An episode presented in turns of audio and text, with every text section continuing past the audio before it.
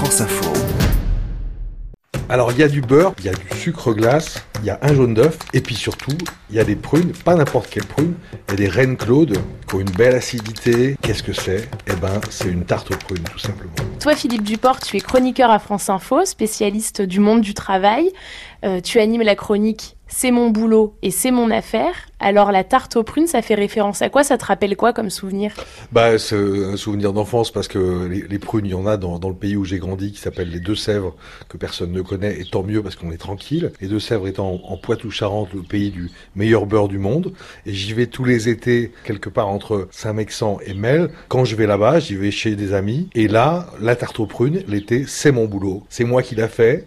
C'est ta spécialité. c'est ma spécialité. Alors raconte-nous comment tu l'as fait cette tarte aux prunes. Bah, la première des choses, c'est de faire euh, la pâte. Alors la pâte, je la tiens en fait, euh, c'est une pâte que je tiens de Guy Martin, le chef euh, du Grand Véfour. On se bat pour manger les trottoirs, qui sont les meilleurs. Il faut prendre 250 grammes de bonne farine, 180 grammes de beurre, demi-sel, et puis surtout l'originalité, c'est qu'on l'a fait avec du sucre glace, 120 grammes de sucre glace, et puis un jaune d'œuf. Donc on va mélanger tout ça, le beurre un, peu ramolli, et puis une cuillère à soupe d'eau.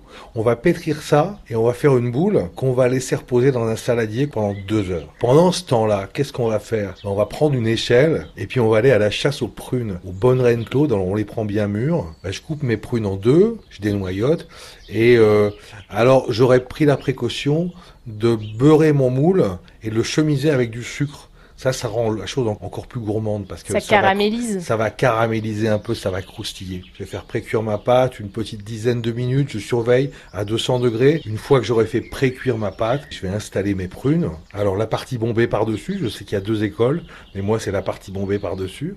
Et puis je vais saupoudrer légèrement de sucre pour faire un petit caramel aussi. Voilà. Et cette recette, tu la tiens d'où? Mais j'ai mangé de la tarte aux prunes pendant toute mon enfance et c'est juste un bonheur et tout le monde en veut. Et moi quand j'arrive en vacances, Philippe, il faut que tu nous fasses la tarte aux prunes. Donc moi l'été, la tarte aux prunes, c'est mon boulot. Merci Philippe. Avec plaisir Manon.